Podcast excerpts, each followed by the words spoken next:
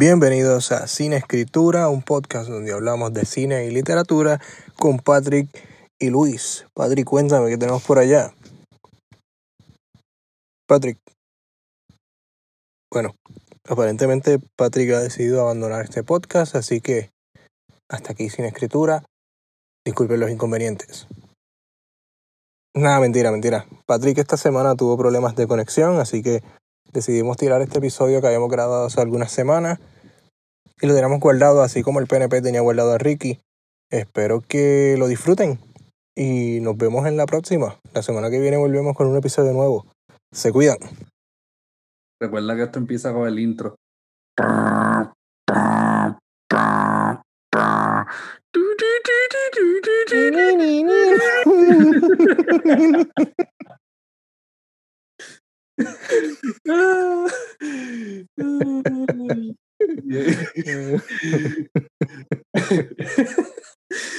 Bienvenido a otro episodio de Cine Escritura con Patrick y Luis.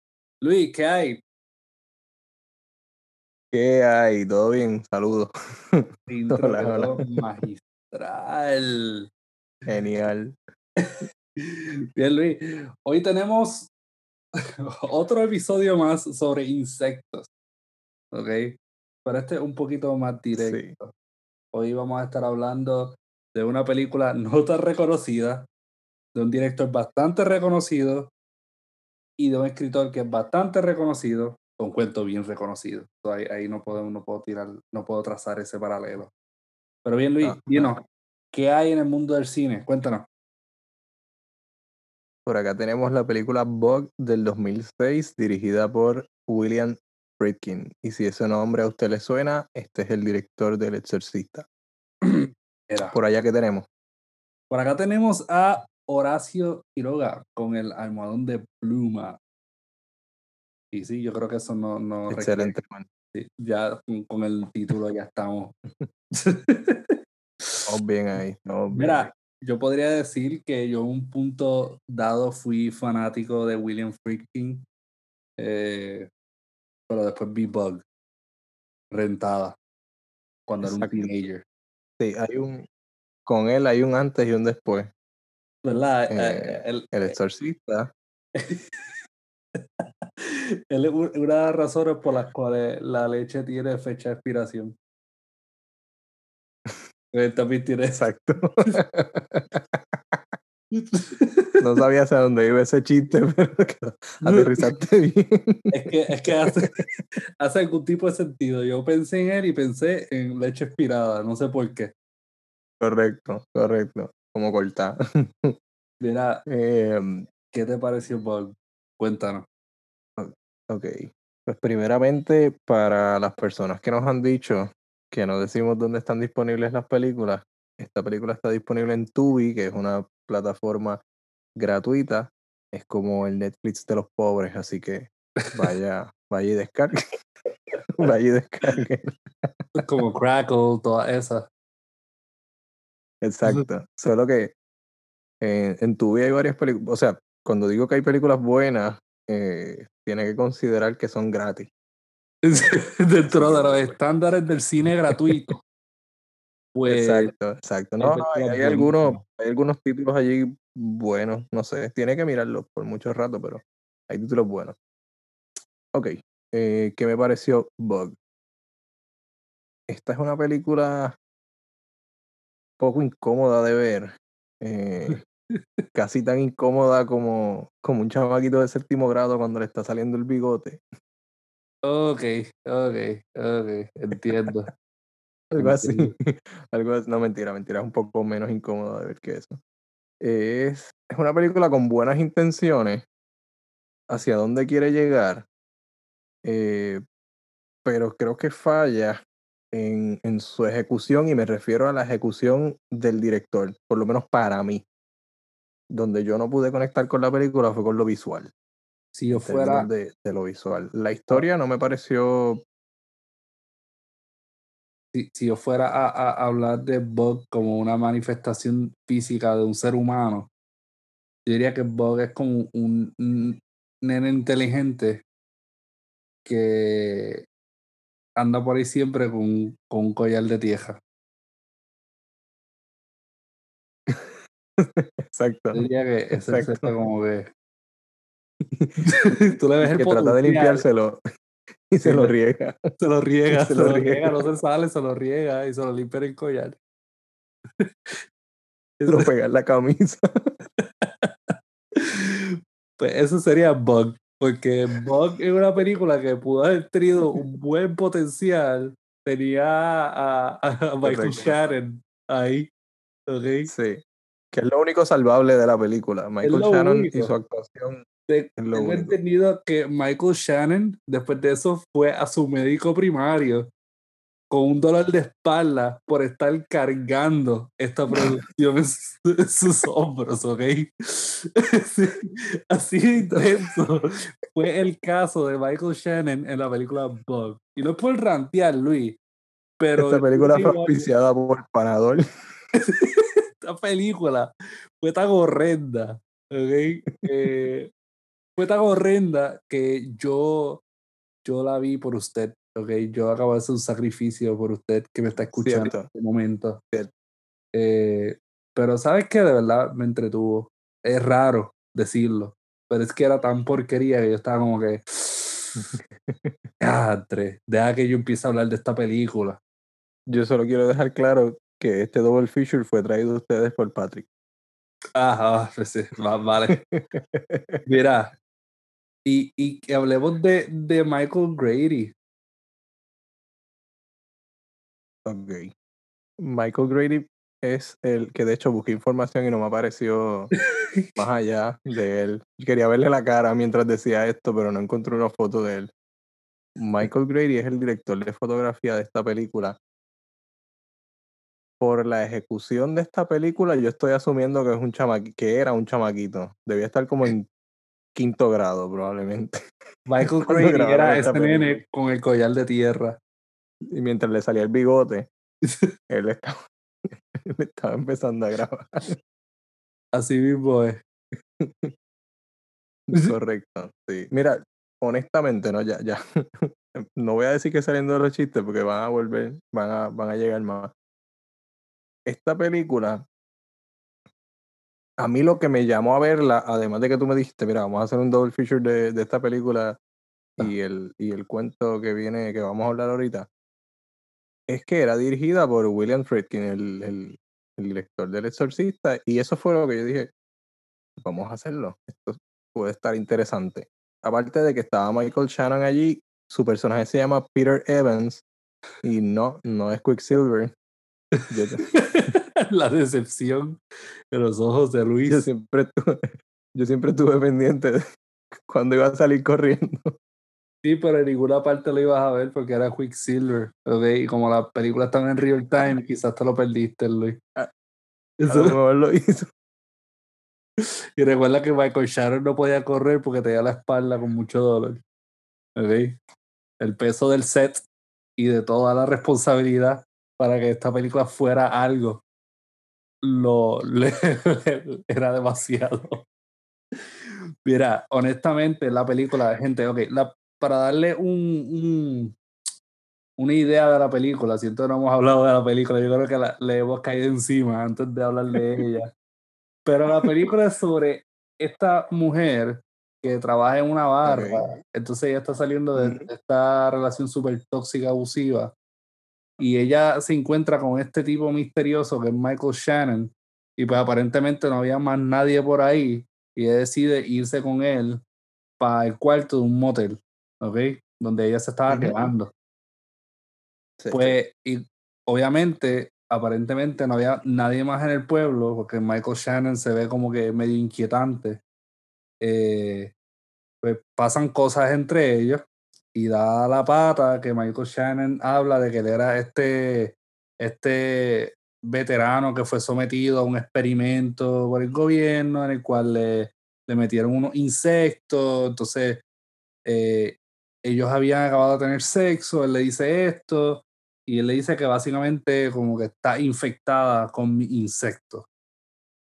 ¿Ok? Ahora hablemos sobre los baratos que se veía el sudor de Michael Shannon en su espalda durante esta escena sexual. Vamos a hablar de eso. Sí, porque el, el, continuista de esta escena era el amiguito de Michael Grady también, el séptimo grado. y le dieron un pote de spray. literal. Es como si tiene la piel seca completamente y alguien le puso un atomizado, le hizo y ya. Se acabó la escena. dos porque no había mucha agua. y ya. para, Y, ya, era uno, dos, para de contar. Y en la espalda de ella, pues no echaron nada porque la espalda de ella nunca, nunca iba a salir. Exacto. Y ya, eso es todo lo que tú necesitas para una escena. Eh, donde Michael Shannon de nuevo está cargando toda la actuación. Y, ¿verdad? Eh, con su espalda ahora sudada. Exacto. O sea, y con todo eso no se zafó del peso ni le resbaló el peso, ¿tú me entiendes? Él siguió actuando responsablemente. Este soldado, porque era un soldado en la película. O sea, no solamente porque un soldado en la vida real, eh, pues habla de cómo él infectó a esta mujer, entonces empieza toda esta trama de paranoia, la cual honestamente, Luis, yo voy a decir que ahí el, el, el, la cinematografía de, de, séptimo grado en parte como que ayudó con la paranoia, porque hasta yo me sentía paranoico por el uso de ese camcorder que ellos usaron para grabar la película. Eh, y los close-ups de la nada que, que, venían, que era como, ¿qué tú, tú quieres que yo vea? No entiendo. Salían close-ups. yo creo que la idea era que te sintieras claustrofóbico. Eh, lo logran, y lo logran. Y lo logran, pero yo no sé si es la cámara o la cara de Michael Shannon, de nuevo, actuando como Puede ser. es su deber. Eh, y sabes que Michael Shannon tiene esta cara de, no sé, como de, de veterano que, que fue utilizado por un experimento del gobierno. Michael Shannon parece como, como si se hubiese comido. Como si se hubiese comido una alcapurria y a las 8 de la noche se da cuenta que le cayó mal. Ese es Michael Shannon, literal. O sea, el humor después de comerte, después de un, intenso de, de chinchorreo. Se da cuenta que le dio acidez y no tiene Toms. Probablemente se la bajó por a Bush. Pues este episodio no es auspiciado por Bush. Eh, este episodio no es auspiciado por nadie. por nadie, todavía. Pero nosotros luchamos. Es un trabajo auspiciado por nosotros, Luis. Definitivamente. no, yo estoy luchando aquí para no reírme cada vez que, cada vez que voy a hablar de la película. Esto es un podcast. Es que, es que, esto es, un podcast, esto es un desastre lo que llevamos hasta aquí. ¿Qué se puede decir de esta película? Eh, además de que es un desastre. Yo creo que, que no sé. Eh, Luis, por favor, ayúdame. No, mira, mira, voy, voy a hablar de o sea, fuera de todo lo que hemos dicho en, en, en broma y eso tengo cosas positivas que decir de la película. A mí me parece que la relación entre eh, Peter y Agnes, a pesar de que se desarrolla eh, así como rápido, ¿no? Es, apresurado, está bien desarrollada en términos de cómo se va creando el vínculo entre ellos y cómo vemos que la paranoia crece. Primero en Peter, que él está muy convencido de que el Estado ha ha experimentado con él y cómo entonces él se vuelve efectivo vendiéndole esta paranoia a ella, cómo él se la transmite. Y me parece que por eso es que la escena sexual entre ellos es bien importante porque está, aparte de la espalda sudada, eh, vemos unos, unos pickups de escena, de tomas, mejor dicho, eh, donde hay insectos y toda la cosa. Y yo creo, creo, me da la impresión de que había un, tal vez la intención de decir, aquí es donde él se va all over the place y aquí es donde ella como que adquiere esto también, ¿no? Porque la paranoia ella la va a tocar y en algún momento ella también se va a infectar de esta idea de estar eh, enferma. Porque si nos vamos hacia atrás a, a She Dies Tomorrow, que nos vendía la idea de la muerte, aquí se nos vende la idea de una enfermedad o de una infección. que no existe. Pero, pero si tú lo crees, tú vas a moverte eh, hacia, hacia eso, ¿no? Y ellos creen que están infectados por, por parásitos, eh, por insectos eh, microscópicos, y, y empiezan a reaccionar en esa dirección. Por eso es que y, lo atamos también con películas como The Fly, que la, que la hemos hablado aquí también, y tiene elementos de body horror específicamente en el personaje de Michael Shannon. Sí, Aunque no son tan eh, eh, evidentes, ¿no? Como sí. en The Fly. No se van tan explícitos en el body horror, pero es implicado, uh -huh. en cierto modo. Y sí te da la sensación de nuevo. Es que si podemos sacar las cosas buenas de esta película, Michael Shannon, de nuevo, fue el que estaba vendiendo a, a última. Es como si este era su último trabajo y a pesar de que le iban a pagar 20 pesos probablemente por interpretar este papel, él uh -huh. se fue hasta las últimas, ¿sabes? Y te digo, eh, hay otra cosa que, que, me gustó, ¿verdad? Y es como dice, la, la, relación, uno puede sacarle, uno puede sacarle material, puede sacarle tela, obviamente, pero honestamente, eh, ese es el componente visual, es el componente técnico. Aquí vemos cuando una premisa que potencialmente, si tiene buena actuación y una decente cinematografía mínimo, ¿sabes? Como base, eh, puede ser una buena película, honestamente. ¿Sabes? Con, con el plot sí. solamente, esta película puede haber llegado uh -huh. lejos. Pero entonces yo pienso que aquel entonces, como estaba este craze de, de digital eh, y todo esto, eh, ellos pues se tiraron la de la de pues, grabarlo ahí. No, no, no diría que a lo, a, a lo, a lo culo de re, pero diría que, que pues, pues se, se vio algo como que desinteresado en lo, en lo visual. Él, él quería él quería tirar un cuento, pero no quería grabarlo, no quería explorar el arte visual detrás de eso. Uh -huh. Exacto. Sí, sí, es una película, de hecho, es una película de bajo presupuesto. Su presupuesto estuvo como por los 4 millones o algo así. Y generó como 8, tampoco, o sea, no fue una película exitosa tampoco. Coño, pero con 4 eh, millones. Sí, sí. Los 4 billones, yo. No sé, no sé si 3, 3 y medio se le habrán ido convenciendo a Michael Shannon de que apareciera. Obligado, 3 no y sé. medio Michael Shannon, porque. Y lo otro es pagarle a William Friedkin y sobraron 20 pesos para el agua de la para la Y ya.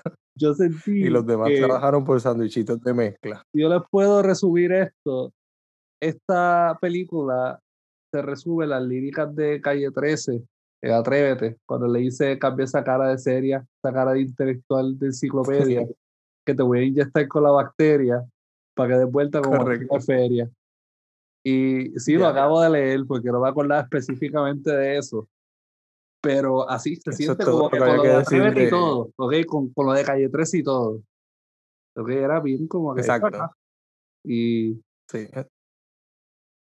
honestamente no hay mucho que yo le pueda sacar. Yo, yo podría decir que, por ejemplo, me gustó mucho la, el personaje de la mujer y cómo estaba esta, ella saliendo de una relación abusiva y, la, y el personaje sí. de ella era esta persona que era bien susceptible a, a cualquier cosa, en cierto modo, ¿verdad? Y, y fue bien fácil de convencer. Eso me gustó, que el cambio fue paulatino, en cierto modo. Eh, que a pesar de que ya tú sabes dónde empieza el cambio, que es en la escena sexual donde él la infecta a ella técnicamente, que la infección es una más psicológica, ¿no? Eh, Exacto. Que vamos a hablar de esto también cuando hablemos de Quiroga, en cierto modo, en cuanto a eh, esos puntos, ese sufrimiento psicológico que se da y, y, y fisiológico que se está experimentando, ¿verdad? Y cómo eso tiene una carga emocional. Que en realidad eso sería entonces lo que es la película también el hecho de que el hombre pudo, Peter Evans pudo transformar el mundo de ella, porque recuerda que después cuando vino el personaje de lo de Doctor Sweet, él le decía uh -huh. una cosa a ella y ella estaba, tú sabes, en 3 y 2, porque Doctor Sweet después empezó a hablar de cómo el personaje Michael Shannon era este hombre escapado de un manicomio. Eh, y él era un, un, psiquiatra, creo que era, o algo así por el estilo. Sí. Por lo menos, exacto, por lo menos así él como que se vende, ¿no?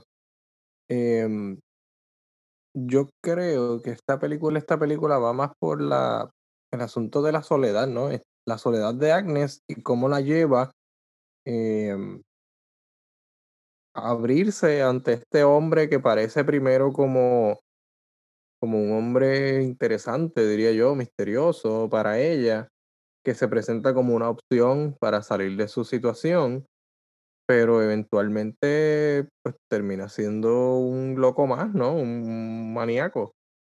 Em, porque ella se encuentra en una, en una posición de, de eh, susceptible, porque está saliendo de una relación con su, su ex esposo, que era un abusador, el personaje de Jerry. Em, y ella está buscando una especie de escapatoria, está buscando sentir que tiene el control de, de algo. Eh, y creo que eso abona al, a la atmósfera en general de la película, que es una atmósfera eh, claustrofóbica, diría yo. es una película que tiene cinco personajes, se desarrolla dentro del, del cuarto del motel en, en, en un, qué sé yo, un 90%, eh, que te va metiendo en esta misma realidad con los personajes y uno se siente que no puede salir de ahí tampoco. Es cuando uno dice, ¿a dónde se fueron los cuatro millones? Exacto, exactamente. honestamente, pues yo siento que pudo haber sido mejor en ese aspecto, por lo menos en el aspecto visual. Eh, si, si la hubiera, tocado esa base o hubiese tenido algún tipo de estándar básico, decente de lo que es una película, pues para mí eh, hubiera funcionado bastante bien. Ahora bien, habla, el final de la película trataron de ser un poquito más creativos, en vez de estar constantemente vendiéndote cuentos y haciéndote preguntarte si es real o si no es real.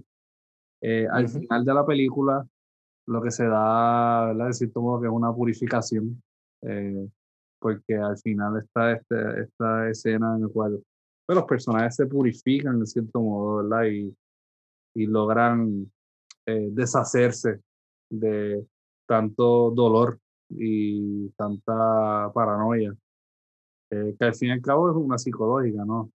Eh, Exacto. Al final nos hacen cuestionar si lo que vimos nosotros como, ¿verdad? Como vidente, como público, fue algo fue algo real o no. Y o si quizás nosotros pues, nos fuimos con el cuento. Ahora no lo digo tan emocionado porque en realidad me hubiera interesado más si la película hubiese estado mejor hecha.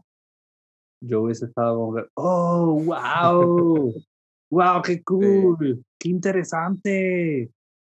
Pero en realidad como que me di igual. Yo pude grabado un final en el patio y pude haber eh, agarrado tres bichitos en la grama y, y ya, como que pude haber hecho otro final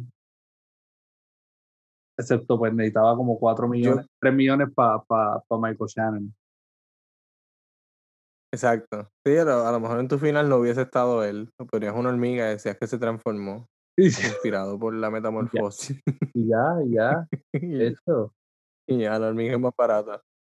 Em, yo creo que esta película, la premisa de la película, digo, y voy a, voy a decir esto sin, sin haber visto el material original. Esta es una película basada en una obra teatral.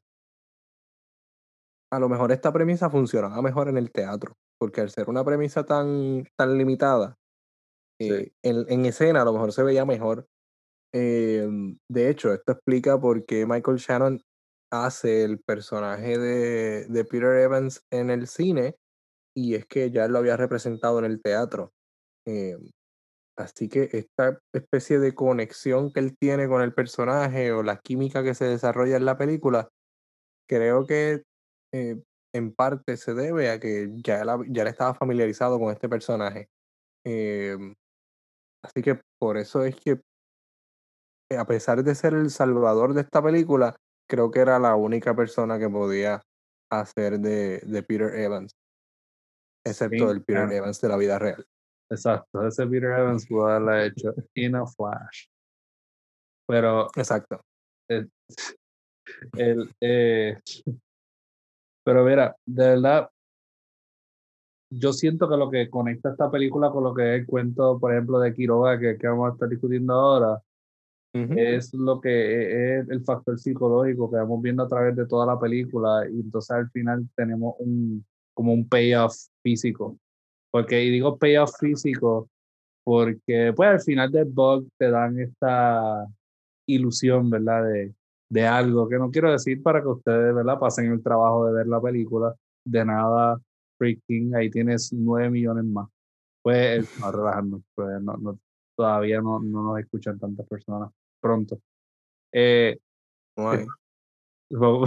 Luis, vamos ahí, vamos ahí. Eh, pero mira, honestamente, Horacio Quiroga con el almohadón de pluma, para dar algunos detalles generales, el, almohadón de pluma apareció en, en, la, en la colección, ¿verdad? De, bueno, aparece en la colección de Cuentos de Amor, de Locura y de Muerte de Horacio Quiroga, publicado en 1917. Y el cuento tiene dos personajes principales, que Alicia y Jordán. Eh, ahora bien, pues aquí podemos comenzar a trazar la línea, tenemos una relación que es bastante complicada también. Se te está entrecortando, Patrick. Pues el, cuento narra esta historia de Alicia y Jordán y Alicia se enferma. Eh, que en sí, ¿verdad? En este caso no es Jordán el que la enferma a ella, pero sí Jordán es responsable de ciertos males que ella tiene y es como que ese mal emocional. Eh, que, que, también podemos trazar esa línea, ese paralelo entre eh, el cuento del modón de pluma y Bug.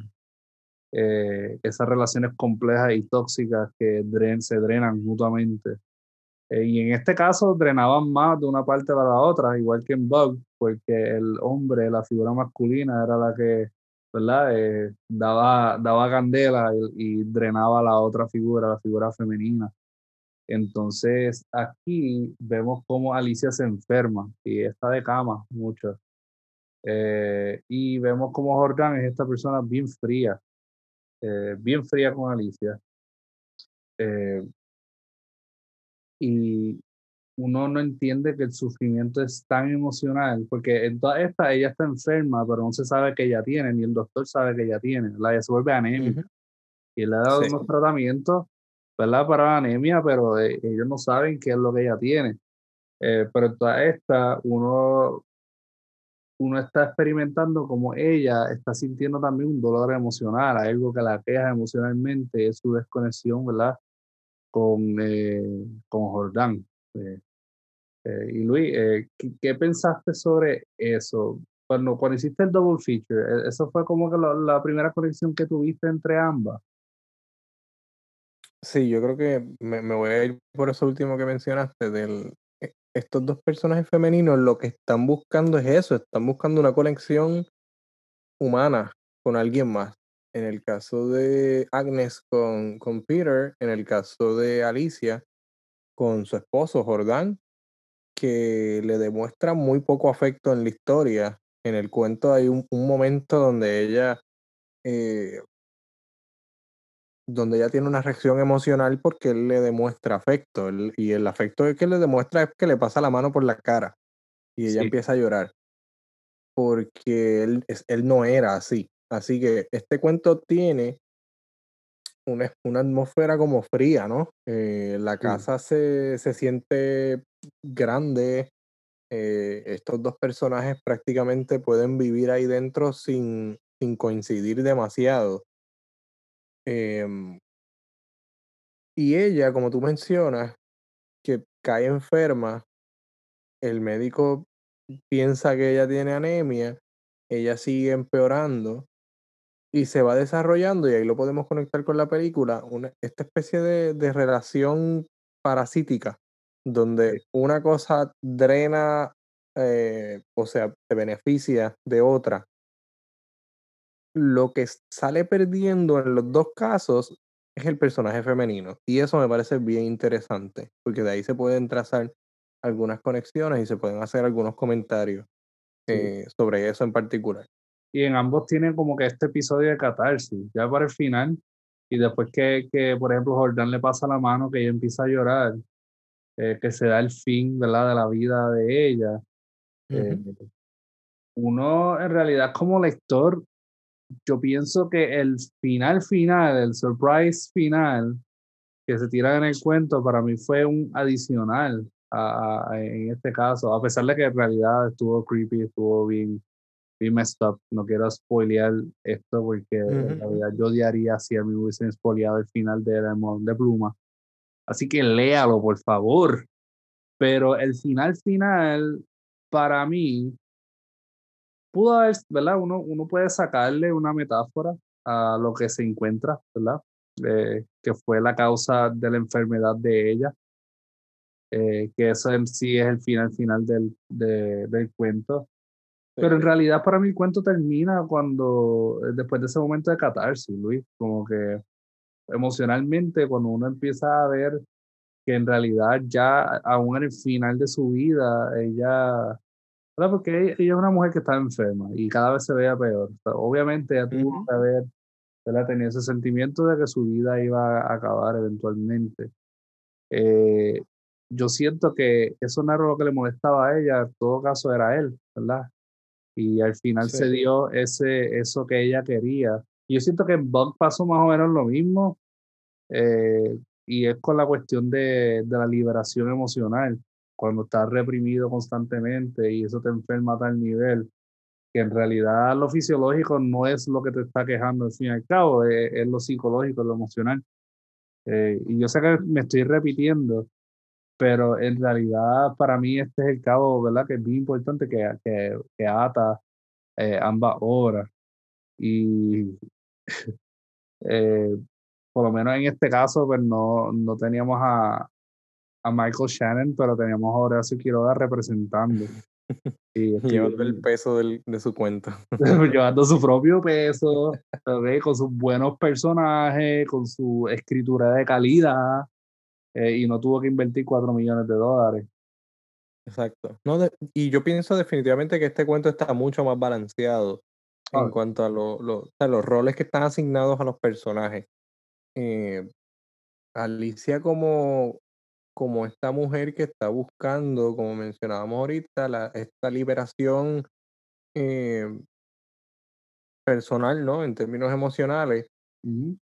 Y Agnes que está buscando también una, una, especie de salida a su, a su situación, donde ella entiende que está, se encuentra un poco en una situación donde está acorralada, digamos, eh, por decirlo de alguna manera. Y los dos personajes creo que encuentran al final la liberación a través de, de la muerte, ¿no? Eh, la muerte se presenta como una especie de liberación, aunque en la literatura de Horacio Quiroga en general la muerte no suele servir ese, no suele tener esa cualidad. La muerte se presenta como algo que ocurre. Sí, ocurre naturalmente y ya. Sí, como parte del proceso de la vida. Sí. Eh, la vida misma.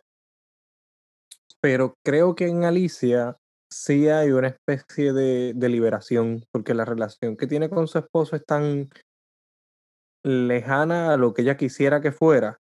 Sí pero ella tampoco tiene las fuerzas emocionales para cambiarlo desde el principio y ya luego en la medida en que se desarrolla el cuento pues tampoco tiene las fuerzas físicamente para cambiarlo así que la muerte aparece como una especie de salida o de solución eh, es lo que quiero decir eh, y en sí, eh, y como dices, ¿verdad? Si uno ve, lee otras obras de Horacio Quiroga, A la deriva, por ejemplo, uno ve la muerte como algo, un ente natural, algo que pues sucede y, no discrimina, le puede suceder a cualquier persona. Que también yo entiendo que es parte de la razón por la cual muchas veces Horacio Quiroga no llamaba completa a cada rato a los personajes con sus nombres propios. Quizá lo mencionaba una que otra vez, pero en sí él siempre decía el hombre, eh, o en el caso de A la deriva, eh, los idiotas creo que fue, como es en el caso de La gallina degollada, ¿verdad? Sí, me encanta, me encanta eh, eso.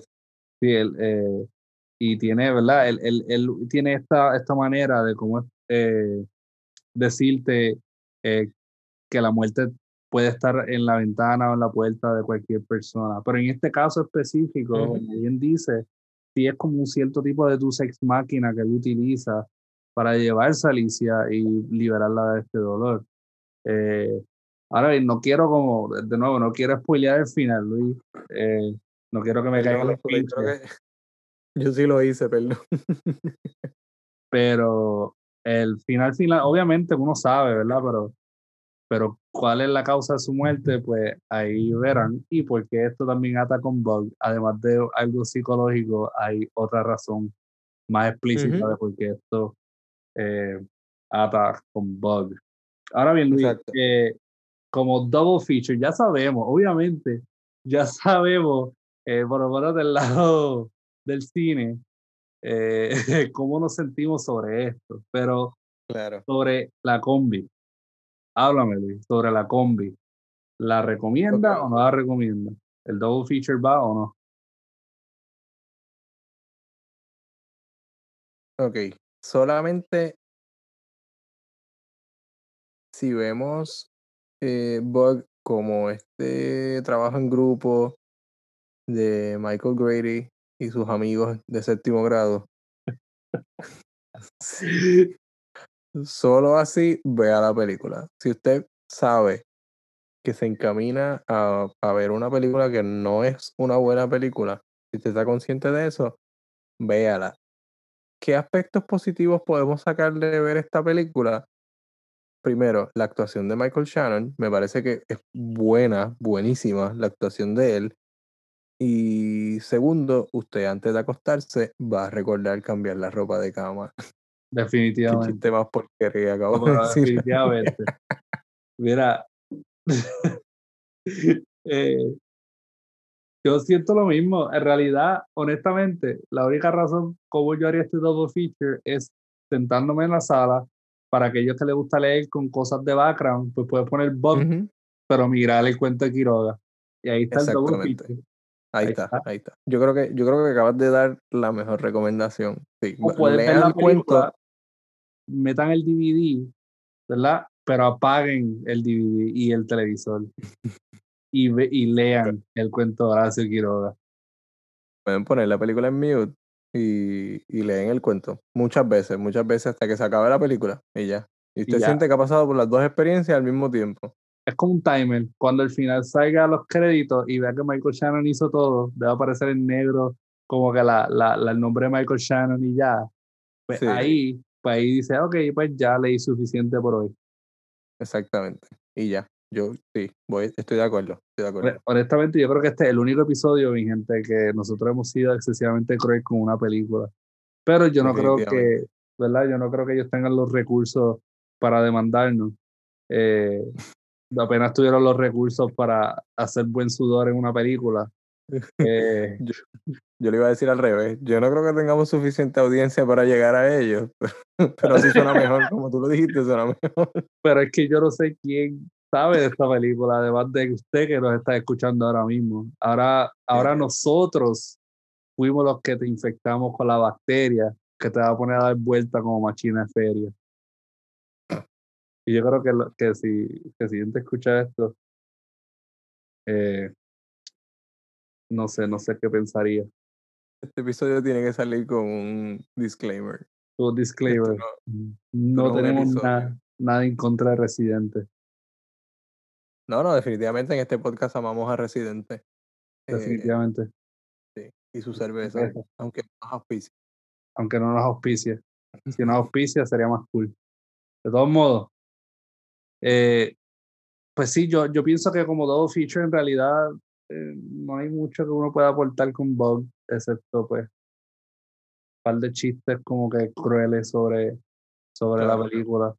Pero en sí yo no creo que enriquece el proceso, ¿verdad? De, de, de verle el Horacio Quiroga y después como que ver Bug y, oh, qué cool, qué combi. No creo que, para mí no, no, no. Es un no, no. No, así que esta semana, por primera vez, Hemos fallado en nuestro ejercicio. Sí, hemos, fallado, pero lo hicimos por ustedes y por Michael Shannon, que, que aguantó tanto por nosotros. Solo, Así que ya la, la, semana que viene habrá que reivindicarnos con algo, algún double feature potente. No, la semana que viene va a estar potente. Ya un par de ideas por ahí. Pero bien, no, y también. decir cuáles para mantener el suspenso, pero. Pero va a estar bueno, va a estar bueno. Pero quizá quizá por lo menos salvemos el nombre de Horacio Quiroga en un futuro de nuevo. Así que mucha paciencia. Creo que se lo debemos, se lo debemos. Sí. sí, se lo debemos. Si no, me voy a perder un bosque como él. Eh, y bien, nada, eso sería todo por hoy. Eh, espero que hayas disfrutado, ¿verdad? De nuestro eh, commentary. En realidad, no, no fue un commentary. En realidad, lo que hicimos fue rantear sobre esta película, pero gente está potente en el asunto. Eh, y espero que hayan disfrutado el ratito con nosotros, como nosotros disfrutamos el ratito con ustedes y nos sacrificamos a diario para traerle este contenido de calidad. Super calidad, super. Así que nos veremos la próxima semana. y siempre estamos bien agradecidos de ustedes que nos están escuchando en estos momentos. Eh, así que los llevo en mi corazoncito. Ah. Sí, eso fue Bueno, yo voy a aprovechar para hacer el primer anuncio no pagado de este podcast. Aprovechen y vayan a sus redes sociales y sigan a Ediciones Sangre Fría, un proyecto editorial independiente. Verifiquen su catálogo. Tenemos escritores allí como Ana María Fuster Lavín, un tal Patrick O'Neill, Omar Parelmo Torres y un Luis Rodríguez Martínez, entre otra gente por ahí. Quality, mi gente. Y nada, nos vemos en la próxima con Cine Escritura. Eh, y nada, adiós. Bye. Nos escuchamos, se cuidan.